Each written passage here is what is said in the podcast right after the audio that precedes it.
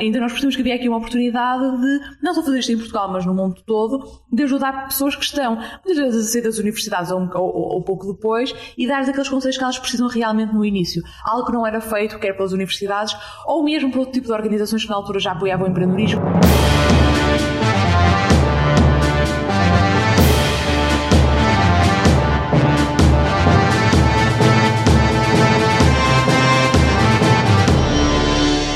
Pessoal, como é que é? E sejam bem-vindos ao terceiro episódio do Zero, o programa onde entrevistamos empreendedores de modo a contar a sua história de zero a herói.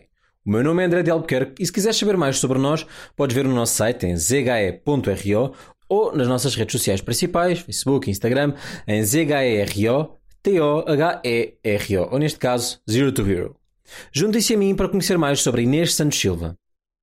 Para quem não sabe, a Inês deve ser dos nomes que há mais tempo está no empreendedorismo nacional. Foi cofundadora da Startup X, um programa que ele irá falar mais sobre a sua entrevista. Participou na Singularity University. Caso não se lembre, a Cristina Fonseca, a nossa primeira convidada, também lá esteve.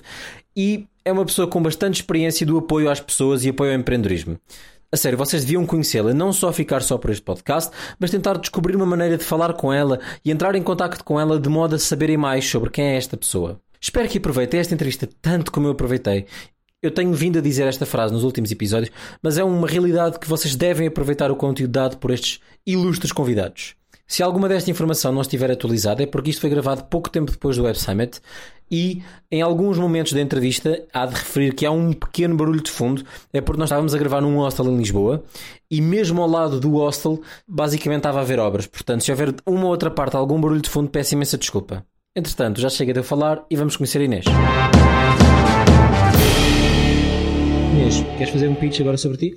Claro, uh, antes de mais, obrigada pelo convite. É um prazer estar aqui, poder partilhar um bocadinho da minha experiência, o que é que tenho feito ao longo destes últimos anos. E, portanto, o meu nome é Inês, 27 anos, sou do Porto. Trabalho atualmente como Head of Operations and Growth da, da Ripe Productions, onde nós trabalhamos na área de Fashion Tech, portanto, com marcas de luxo na área de customização e uh, e-commerce, portanto, muito nessa área. Antes disso, estava a trabalhar como Growth Lead na Top Docs, uma, uma, uma startup na área de mobile produtividade.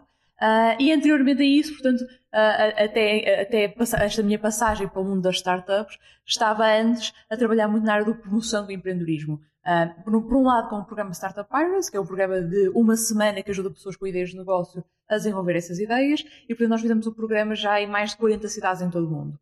desde o Paquistão, Índia, Peru, Colômbia, Brasil, Estados Unidos, obviamente a Europa, Norte de África. Portanto, muito diversificado, conseguimos de de uma forma muito rápida de Portugal para o mundo escalarmos um programa com esta dimensão.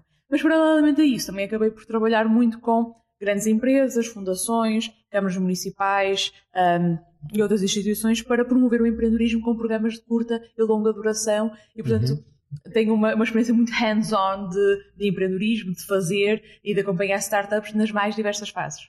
Muito bem. Um... Eh, fala-nos um bocadinho mais sobre aqui, sobre a questão da Startup Pirates. Disseste que é um programa de uma semana, é portanto é uma mini aceleradora? Nós chamamos uma pré-aceleradora. Portanto, o, esse é um conceito, obviamente, quando nós criamos o Startup Pirates em 2011, não, não, não chamávamos pré-acelerador, mas entretanto fomos percebendo que já há um conjunto de aceleradoras, já há um conjunto de incubadoras. Nós estávamos na fase anterior a tudo isto. Estamos na fase uhum. em que a pessoa tem uma ideia de negócio, a pessoa tem uh, vontade de desenvolver os, os, seus projetos, ou tem vontade de se juntar a outros que queiram desenvolver projetos. E, portanto, nós juntávamos num, num programa de uma semana mais ou menos 30 pessoas, uh, de, com os mais diversos backgrounds e, e idades também, e então eles desenvolviam durante uma semana ideias de negócio com a ajuda de mentores, workshops, espaço trabalho, e no final era selecionado um, um, é selecionado um, um vencedor, e esse vencedor depois tem acesso normalmente a incubação, aceleração e outro tipo de prémios. Ah, muito bem, muito bem. Como é que começou aqui a tua aventura pelo empreendedorismo? Uh, já, já, já tive a oportunidade de averiguar, desde as tuas redes sociais, que organizaste os primeiros TEDx no, no Porto, não é verdade? Eu organizei o primeiro TEDx Youth at Youth. Porto, diferente do TEDx ao Porto, que hoje em dia Sim. é um, um evento gigantesco, mas claro. uh, organizei. Eu organizei o TEDx Youth at Porto em 2010, uh, porque fui desafiada na altura por um, um grande amigo meu, o Hugo. Um, na altura nem nos conhecíamos assim tão bem quanto isso, ou quase nada mesmo, e ele desafiou-me porque não fazemos o TEDx Youth at Porto uh, em 2010. Começamos aí, um, eu nesse mesmo ano também fiz uma escola de verão na London School of Economics na área do empreendedorismo uhum. e comecei a dar, eu posso dizer que 2010 foi o ano em que eu comecei a dar os meus primeiros passos no empreendedorismo.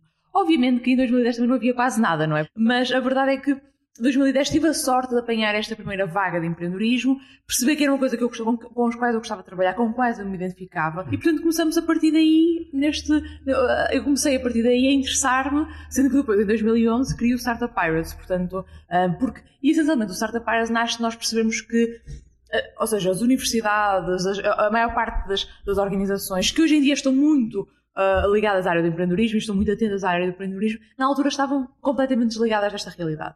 Uh, então nós percebemos que havia aqui uma oportunidade de não só fazer isto em Portugal, mas no mundo todo, de ajudar pessoas que estão, muitas vezes, a sair das universidades ou, ou, ou pouco depois, e dar-lhes aqueles conselhos que elas precisam realmente no início. Algo que não era feito, quer pelas universidades, ou mesmo por outro tipo de organizações que na altura já apoiavam o empreendedorismo. Okay, e pronto, então, só por curiosidade aqui também para, para nos contextualizarmos, então tu, o teu primeiro contacto com a, com a, palavra empreendedorismo mais a sério, portanto, numa vertente mais hands-on, foi com o TEDx ou eu acho que nesse ano, eu não consigo identificar especificamente qual foi o, o, o ano do contacto. Eu sei que uh, em 2010 foi um ano que para mim, ou seja, eu estava numa júnior empresa, uh, na área de consultoria de Qual é que era? Qual é que era? FEP Junior Consulting. Okay. Uh, eu estava numa júnior empresa, um, um, foi um, um processo que eu adorei, são três anos muito intensos que me fizeram crescer imenso, mas depois eu percebi que Gostava de algo diferente, eu gostava muito de tecnologia também, uh, gostava de aliar as minhas competências de negócio, na altura não era empreendedorismo, era mais de gestão, à, à, parte tecnológica, e começaram a surgir um conjunto de oportunidades. Eu comecei a conhecer um conjunto de pessoas que também estavam a dar os primeiros passos nesta, nesta área. Um, e foi aí que, e foi aí que comecei, comecei e, e, pronto, e nunca mais parei. E nunca mais parei.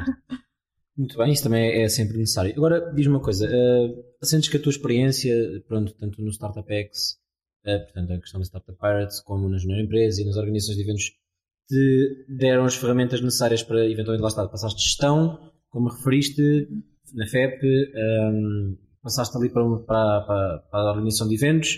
Como é que tu saltas, pronto, eventualmente há de haver aqui muita coisa aqui pelo meio, mas, por exemplo, para, para, para começares a fazer growth hacking barra growth marketing. Queres falar um bocadinho sobre isso? Claro. Um, então, um, portanto, eu quando acabo, ou seja, eu, tenho esta experiência toda no Startup Pirates, de, são quatro anos de, a trabalhar muito nesta área do empreendedorismo, mas também são quatro anos de uh, perceber como é que nós podemos chegar a mais países, perceber como é que nós podíamos uh, atrair mais organizadores, mais participantes.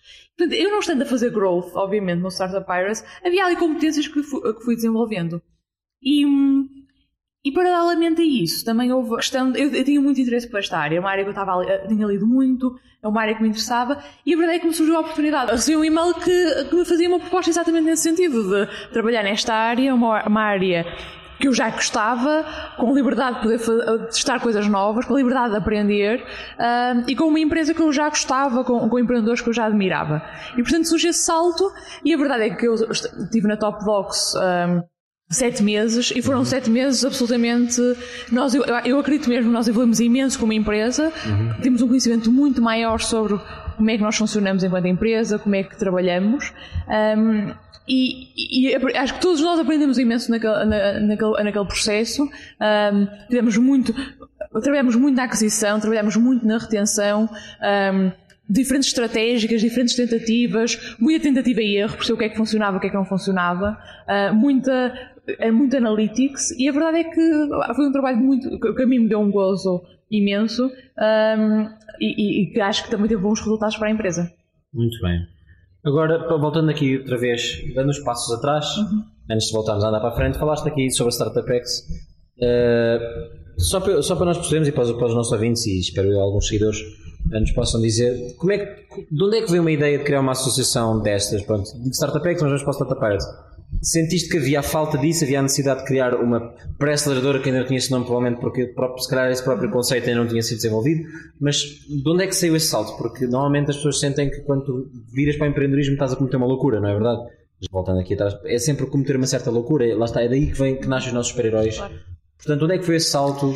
Eu acho assim, já agora também? Não, eu, eu, eu, eu felizmente eu, criei o Startup Pirates com cinco, somos cinco, sou, sou eu, o, o Rafael, a Daniela, a Ariana e o João, uh, pessoas muito diferentes, com experiências diferentes também, mas com uma vontade comum de fazermos alguma coisa interessante, fazermos uma coisa que realmente tivesse impacto e que, quando eu digo impacto, muitas vezes as pessoas acham que impacto é uma palavra um bocado um, como é que eu? Um bocado vaga, não é? O que é que é uhum. isso o impacto? O que nós queríamos fazer é que ajudássemos realmente pessoas que tinham ideias de negócio a, a, a criar os seus próprios projetos. Nós queríamos, em parte, democratizar o acesso ao conhecimento na, de, para a criação de processos, eh, projetos e desmistificar também estas questões de ah, mas como é que eu dou o meu primeiro passo? É difícil, não é difícil? Uhum. Uh, mas agora, também, obviamente, que uma coisa que ajudou, eu acho que a maior parte dos projetos acabam assim. Muitas vezes uma pessoa não acorda um dia de manhã e diz: Eu vou criar uma startup. A pessoa normalmente acorda um dia de manhã e diz: Eu quero aprender, perceber como é que posso resolver este problema. E foi o que nós fizemos. Nós nunca dissemos: Ah, vamos criar uma startup, vamos criar um, uma associação, vamos criar. O que nós temos é: temos aqui uma oportunidade tão engraçada de fazermos uma coisa que realmente faça a diferença. E começamos a ter umas reuniões no, no, na altura no McDonald's, lá do campus do São João, e começamos a, a, falar, mas o que é que nós queremos fazer? Há um programa, como é que vai, o que é que vai ter, que aspecto é que vai ter este programa? Vamos falar com empreendedores para nos ajudarem, outros empreendedores que já fizerem para nos ajudarem com isto. Quem é as pessoas que queremos convidar? Como é que nós podemos implementar isto com o mínimo esforço possível? Então começamos a fazer o nosso primeiro programa em, em setembro de 2011. Era esse o objetivo, era fazer o primeiro programa em setembro de 2011.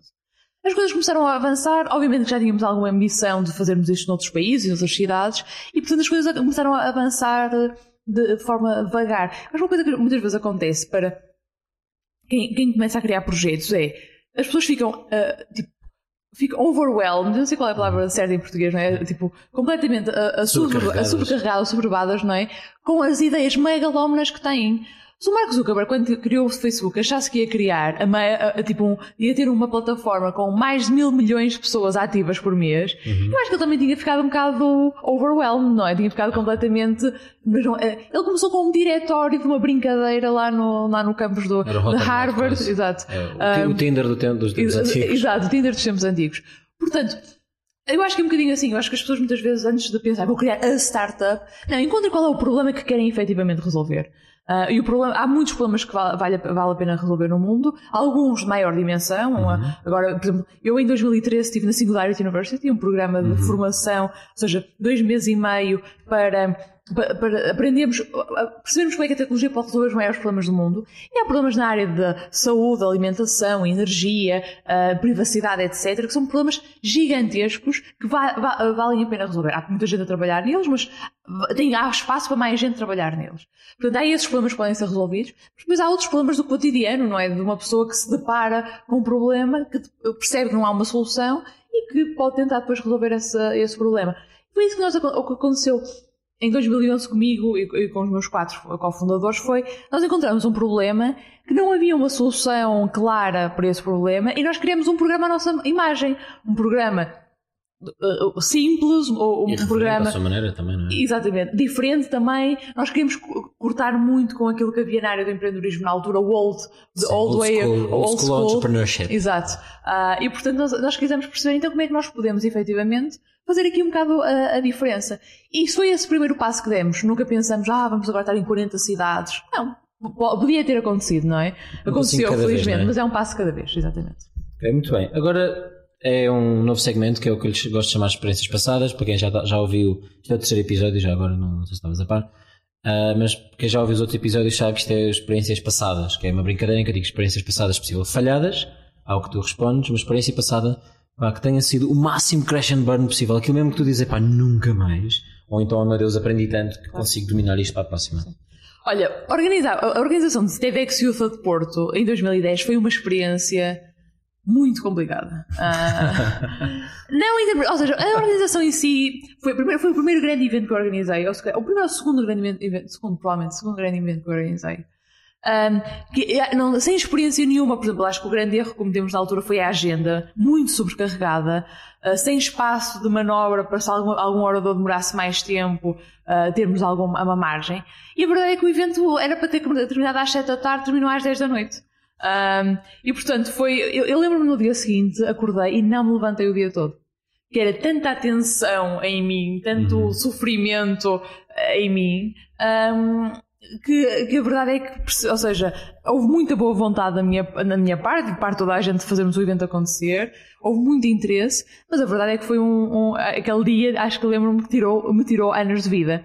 Felizmente eu tenho uma coisa boa, que eu esqueço-me normalmente dessa, de, desses sofrimentos, porque senão acho que já não, não, não fazia nada.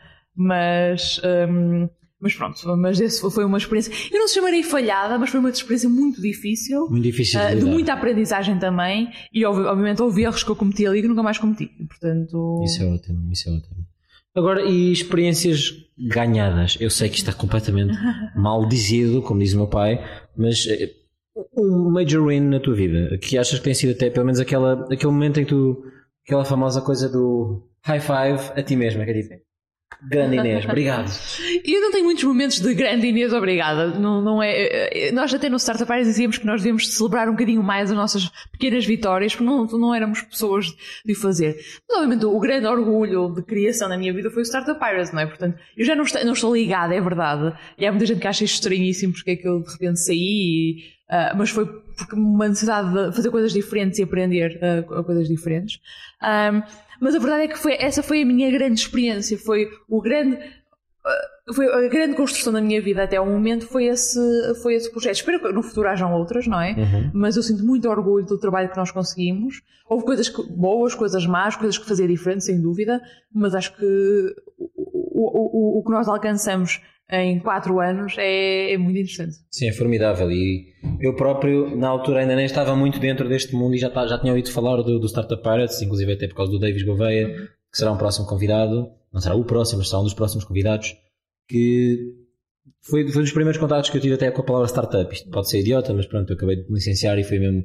Ah, Startup Pirates. Eu hum, vou investigar e achei aquilo um projeto tão interessante. E só depois, quando eu percebi que não só era português, mas como era tipo de alguém novo é 5 anos mais nova do que eu, mais velha do que eu, aliás, portanto, é alguém estupidamente nova ainda, né? ainda, temos, ainda temos muito para, para cavalgar aqui pela, pela Terra, se bem que tu aparentemente já perdeste uns quantos anos no TechSuit, né? Sim. Portanto, eu sempre achei isso bastante louvável e também tenho que dar os parabéns do, pelo, pelo fantástico trabalho que eu acho que ainda estão a fazer, obviamente. Acho que já não, não estando lá, acho que ainda estão a fazer. Estão a fazer, claramente, claramente. Pronto. Um, agora passando para um próximo segmento que é das super características, porque super-herói Super-Herói Express, por muito que já iremos ver que não és, não é? Obviamente, mas Super-Herói Express tem sempre o seu superpoder e a sua maior fraqueza. Portanto, vamos começar pelo superpoder. Qual é, que é a tua maior força enquanto empreendedora? Um, eu acho que também. sim, eu acho que eu tenho uma boa capacidade de ligar os, os pontos, uh, ou connecting the dots, não é? Uhum. Um, eu sou daquelas pessoas que não, não sei, se por defeito e eu por defeito, quando me estão a falar de alguma coisa, o meu cérebro imediatamente começa a ligar a outras coisas. Mas fiz sinapse ali, tipo. Exatamente, é, eu começo a perceber, é, estamos a ter esta conversa e imediatamente na minha cabeça estou a ver, a, a ver outras oportunidades, oportunidades eventualmente de colaboração, pessoas que eu acho que podem ser interessantes para, para, para entrevistar. Às vezes não dá em nada, não é? Também não vou prometer que isto aqui tipo, é um, não dá em nada, mas eu tenho muitas vezes reuniões, eu gosto muito de ter reuniões exploratórias de, ok, expliquem-me o que é que vocês fazem. E muitas vezes, se forem áreas próximas da minha, uh, normalmente eu consigo ajudar e, porque eu faço muito esta ligação de ligar uh, ideias diferentes. E também gosto muito, e, ou seja, isso faz, acontece com pessoas, não é? Portanto, pessoas diferentes, projetos diferentes, ideias diferentes, mas depois, tipo, eu acho que as minhas melhores ideias também surgem muitas vezes de ver uma coisa aqui, outra acolá, outra acolá, e de repente juntas fazem sentido. Uhum. Um, e portanto eu acho que esse é o, maior, o meu maior superpoder, se podemos chamar assim. O maior superpoder. Uh, por acaso é interessante e acho que essa, essas minhas sinapses, por acaso, é uma coisa que eu também me identifico bastante. Eu gosto muito da, da questão das conversas e estar sempre também a apanhar conteúdo, porque mesmo não deixe, mesmo não deixe até essas pessoas nesse preciso momento, podes sempre lembrar delas e daqui a um ano podes dizer: Olha, eu falei com uma pessoa um ano atrás, não me lembro bem quem é que era, mas dá-me uns minutos, já, já te encontro e pode ser que dê sempre jeito. Portanto, isso é bastante interessante. E qual é que é a tua maior fraqueza? E pois, eu, eu, eu tenho um defeito grande, eu não sei se é defeito, eu acho que é um defeito. Que é, que é eu, infelizmente, não sou, uma, eu não sou uma pessoa extremamente focada, ou seja, sou uma pessoa que se aborrece com alguma facilidade. Um, e portanto, eu sou uma pessoa que quando gosto de um tema, quero aprender tudo, tudo sobre ele, descubro 80% sobre esse tema, mas nunca, nunca chego aos, aos últimos 20%. Uh, e portanto eu acho que num, num, nós neste mundo, nós ou podemos ser generalistas ou especialistas, não é? Uhum. Eu neste momento tenho pautado muito mais por ser uma pessoa generalista, apesar de ter um, uma área, um vertical, que é a área do empreendedorismo, onde tenho trabalhado mais, mas mesmo nessa área sou uma, área, uma pessoa generalista. Acho que no futuro, mais cedo ou mais tarde, gostava de. de eu acho, mais. Não focar mais, porque eu acho que uma pessoa tem que ter, tem que se eu acho que a formação da pessoa tem que ser em, em, em, T. Eu acho muito modelo T, em que há uma, uma barra de, de, coisas que nós somos, sabemos, portanto somos generalistas, mas pelo menos há um ou dois tópicos, ou, exato, um ou dois, três tópicos nós nos aprofundamos perfeitamente. Se calhar o meu tópico hoje em dia será o empreendedorismo. Foi o tópico em que eu aprofundei mais a formação, a aceleração, a pré-aceleração. Pré, pré um, A growth também foi uma área que eu entrei, uh, também que tenho aprofundado, mas growth é uma área gigantesca, portanto, uhum. dentro do growth eu tenho que, posso encontrar uma área bem específica onde me posso, me posso aprofundar os meus conhecimentos. Portanto, eu acho que o meu maior problema, diria, que é mesmo esta questão de, um, da minha falta de foco. A minha, a minha incapacidade de me manter interessada no mesmo tópico durante muito tempo. Mais uma vez, uhum. percebo completamente. Um, agora, isto aqui não é bem uma super característica, mas tu, e para pessoas pouco focadas por norma, somos obrigados a ter de fazer isto. Tu tens algum hábito que tu faças uh, com alguma regularidade, lá está, uhum. daí a palavra hábito, que tu sintas que te faça bem ou que te ajuda a focar mais? Uhum. Um, eu, não, eu não tenho assim nenhum hábito que, que eu acho que me ajuda a focar. Eu acho eu gosto de, vez em quando fazer algumas introspecções, não é? De pensar, mas então o que é que, o que, o que, é que está a acontecer na minha vida, não é? O que, ou seja, o que é que eu estou a fazer, o que é que faz sentido fazer, portanto eu gosto de fazer essas introspecções. Eu também tenho um caderno, ando sempre comigo com um caderno Moleskine, daqueles capa preta, para, onde vou escrevendo muita coisa, não é? Eu, uh, muitas vezes reflexões que vou fazendo, ou notas de reuniões, que me ajudam muito também a manter mais ou menos o foco um, e perceber. Eu, eu recentemente tive um. Até escrevi um artigo na altura sobre isso, que eu fui atrás, eu tenho sete uh, desses cadernos uhum. escritos até agora, eu fui atrás ler o que é que tinha escrito e é interessante perceber a quantidade, a diversidade de ideias que eu lá tinha, a diversidade de falhanços que eu lá tinha, né? coisas que nunca aconteceram, ideias que nunca saíram papel, do papel, um, mas e também claramente mostrou o meu desfoco um, portanto, é, é, mas pronto, não há nada que eu faça que me. Às vezes um que tento me autocontrolar, mas não é assim muito, muito fácil.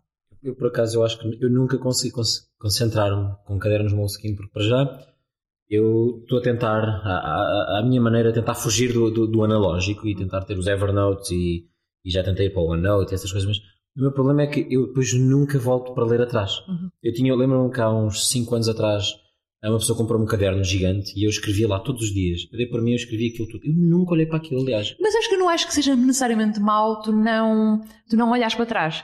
Porque eu, acho, eu acredito mesmo que quando estás a escrever e com a mão, uhum. uh, há um tipo de reflexão que fazes uhum. que é diferente de quando estás a escrever no computador ou quando estás só a pensar.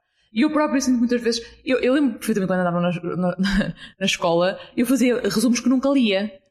Mas só, só, o ato de, só o ato de escrever, uhum. eu acho que me fazia refletir sobre as coisas de uma forma diferente. Porque é muito mais lento, muito mais devagar. Um, e eu acho que, e, portanto, eu acho que é positivo escrever por si só escrever à mão. Um, obviamente que eu não escrevo páginas em páginas. Foram ver, muitas vezes é pequenas notas, rascunhos. E três, de... quatro palavras às vezes exatamente, para te lembrar, exatamente, exatamente. Portanto, é, é muito mais por aí.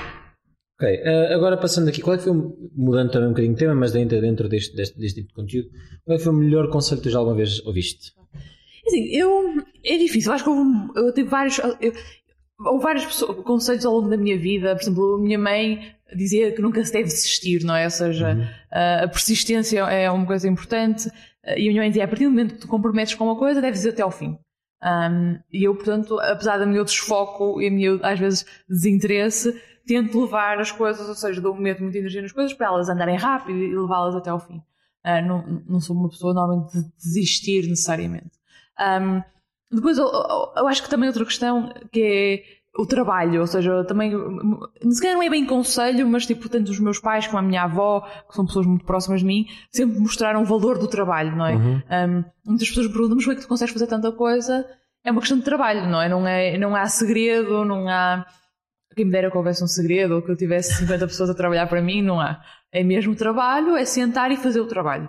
E, outra coisa, e também é uma coisa importante que uh, isso foi uma coisa também que os, que os meus pais, os meus pais também me, me, incutiram muito, é quando se está a fazer uma coisa, está só a fazer aquela coisa. Não multitasking. Não é só, por exemplo, uma pessoa que esteja a estudar não pode estar a mandar mensagens pelo telemóvel ao mesmo tempo, ou não pode. Pode, é assim, poder pode. Mas na, no final do dia pouco estudou, não é? E portanto, eu lembro-me quando estava na, na, escola, na faculdade, eu estava muito concentrada, fechava as janelas, uh, desligava o telemóvel e só, aquelas três horas era só para aquilo. E hoje em dia, sendo, sendo diferente, porque o trabalho que faço é diferente, uhum. eu também faço muito isso, ou seja, sento-me, normalmente gosto de sentar na cozinha ou na sala ou não sei o quê, estou sozinha e durante as três horas seguintes, quatro horas, o que seja, é só para fazer aquilo. Tenho uma lista e, e, e sigo a lista. E portanto, acaba por ser, ou seja, isso acaba por ser me tornar muito mais, apesar de ser não muito focada em termos de interesses, acaba por ser focada em termos de, tra de trabalho, o que, o que me ajudou. Portanto, isso foi uma, uma, uma, boa aprendizagem. E depois há também outras coisas que. Outras coisas também foram importantes, por exemplo, recentemente um, me disseram, por exemplo, quando se entra numa nova organização, é importante a gente escolher as três coisas que vai fazer bem. As três coisas? As três coisas. Portanto, tu quando vais para uma nova organização, principalmente quando tens algum tipo de cargo de liderança, eventualmente, não posso ter, tentar atacar todos os problemas e mais alguns. Uhum. Uh, e portanto é importante atacar, tipo, eventualmente, tipo, definir quais são as três coisas que nos próximos três ou quatro anos tu queres fazer e que realmente vão deixar um legado ou um impacto naquela organização. Isso também foi uma coisa interessante que também me, me ajudou. Te marcou. Que me marcou, exatamente. Que me marcou. Agora passando aqui para, para, as, para as características que te fazem ti o que de facto és, que é um, uma humana, uhum. que é o segmento do super-humano e portanto aqui não sei se isto aqui se vai aplicar completamente a ti, que a, a primeira pergunta é sempre aquela que nem todas as raparigas barra mulheres sentem, mas gostas de algum desporto específico? Sim, eu joguei muitos anos de futebol. Um, isso foi, eu, eu, adoro jogar futebol, adorava, vá. Eu agora não sei jogar Jogavas todo. Uh, dependia, mas eu normalmente jogava extremo direito, uh, também conseguia jogar no extremo esquerdo, ou então, dependendo, podia também jogar a médio, a médio centro. Uh, mas, um, e, portanto, eu joguei futebol durante muitos anos e foi uma experiência e adoro. Portanto, eu gosto muito de trabalhar em equipa uhum. uh, e eu acho que vem também muito desse tantos anos a jogar futebol em equipa. Uh, e, e, pronto, portanto, tenho um desporto favorito. E qual é, é o teu clube preferido, portanto? Futebol Clube Porto. Ah, isto, isto aqui não estamos bem. Por acaso, o, o último convidado que tivemos, que foi o Rodrigo Barros, jogou futebol cá em Portugal, é brasileiro e pronto, e tem um, uma grande história de sucesso, depois convido a ouvir mas um, ele também era jogador de futebol e jogava cá no Avarense, por acaso. Ah, que giro. Pronto. Uh, a resposta a esta pergunta, por acaso, o Rodrigo acabou por responder uma coisa que eu não estava nada à espera, mas gostei bastante. Se tu não estiveres a trabalhar, ou qual é que, é que gostas de fazer domingo à tarde? Eu gosto muito de ler, uh, é uma coisa que eu gosto mesmo muito de fazer. Ler, normalmente, hoje, ultimamente, eu decidi ler livros técnicos, porque não tenho tempo de ler livros de ficção. Apesar de, normalmente, quando eu pego um livro de ficção, é tipo um fim de semana inteiro uhum. uh, e acabo o livro.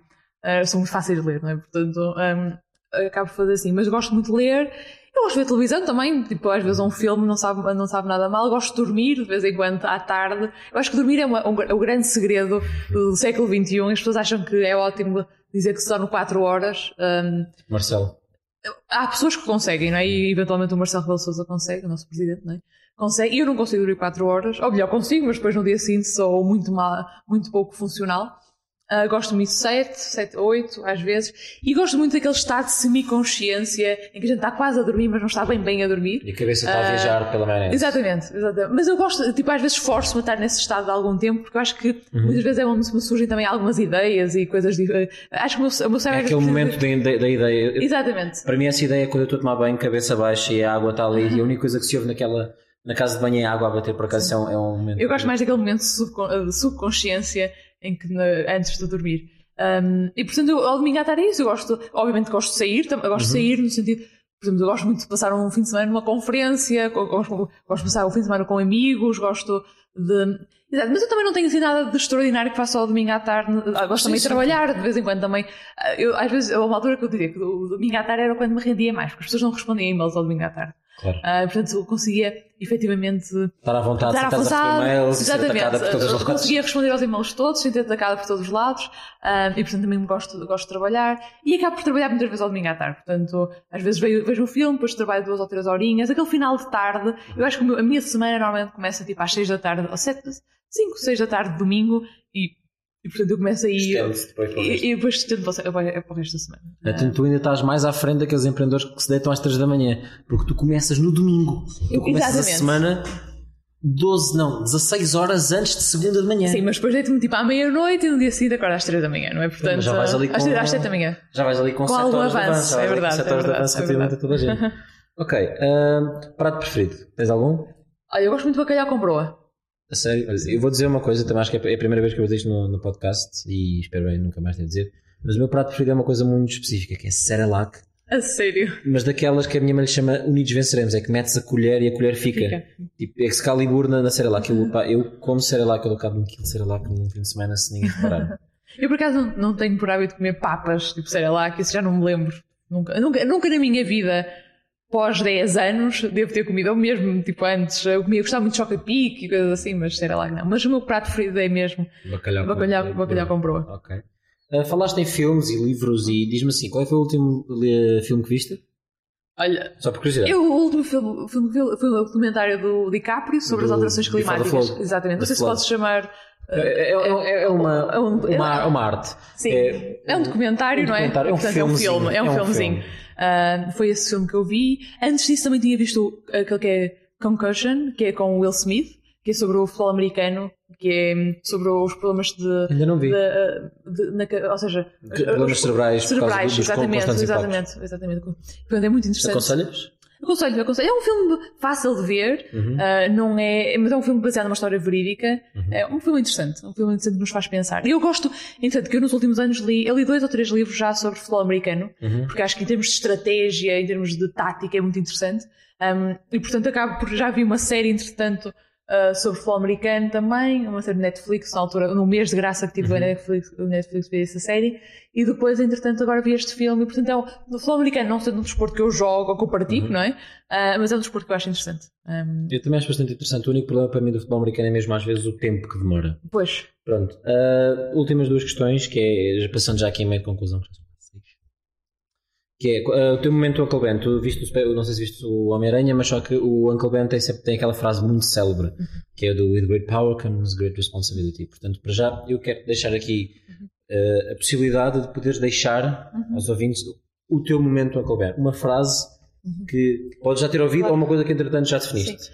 eu para mim, ah, não vou ser tão inspirador como o Uncle Ben, não é? Uhum. Mas eu acho que humildade acima de tudo. Ah, eu acho que muitas vezes as pessoas acham que por aparecerem na televisão, no tele- no- na- nas revistas, em todo lado, ah, sendo- ah, muitas vezes acham que pronto, já, já fizeram, não é? Uhum. E já vi muitas startups que acharam que, infelizmente, ou muitos empreendedores que acharam por já ter, ou seja, terem, conseguiram um investimento, conseguiram sair no, no, no observador, ou no público, ou no dinheiro vivo, ou não Agora sei no quê Eco, por exemplo. não é? ou agora no eco, de repente já eram, ah, já, já- pronto, já- o trabalho já estava feito. E a verdade é que não está feito, não é? É, é, acho que é, é, muitas, eu acho que nós estamos, é um início, não é? E portanto, há um, há um livro que eu li há algum tempo que chama-se Meditações do Imperador Marco Aurélio, e é um livro que ele escreve para ele próprio, portanto, é um, não é um livro, é mais um, um diário em que o homem mais poderoso do mundo naquela altura escreveu para ele próprio. E ele escreve constantemente sobre esta necessidade de treinar para ser humilde, não é? Muitas vezes, porque para ele era muito fácil ser arrogante. Era o homem mais poderoso do mundo. Mas nós vemos constantemente no livro a preocupação de ele manter um, a humildade, manter- manter-se com os pés acima da terra, perceber, ter compaixão perante o outro. E, portanto, para mim isso são, uh, são, são lições muito, uh, muito importantes uh, e que me ficaram desse livro, obviamente, mas não só, que, me fica, que é é algo que eu tento viver na minha vida, porque para mim são, são muito importantes. Ok. E por fim, mesmo em jeito de conclusão, aqui vou tentar pedir os teus poderes de adivinha. Ah, o que é que tu imaginas a acontecer daqui a 5 anos, quer seja a nível pessoal, pode ser uma frase só, mas a nível pessoal, profissional ou alguma coisa. Será que ainda vamos ter mundo com o Trump, não é verdade? Para quem não sabe, este, isto aqui foi 3, 4 dias depois do Trump. Exato. Portanto, o que é que achas? Uma pergunta, eu não, eu não sou muito de fazer previsões. Um, eu, acho, eu, eu acho que há uma coisa que é clara: o, o- a- o processo de transformação está a acelerar, não é? Um, e portanto, o mundo da- daqui por 5 anos vai ser muito diferente, ou seja, vai ser muito diferente de qualquer expectativa que a gente tenha devido a esta aceleração. Pessoalmente, eu espero estar a fazer aquilo que gosto, com pessoas que gosto à minha volta, obviamente, e que consiga efetivamente te- ter um impacto positivo ahm, no, no- no sítio onde, onde eu estou, no país, na cidade, na- no mundo, mundo acho que se calhar é demasiado, mas já, no, no país ou na cidade o- onde estou. E, portanto, quero ter esse, esse impacto, esse impacto positivo.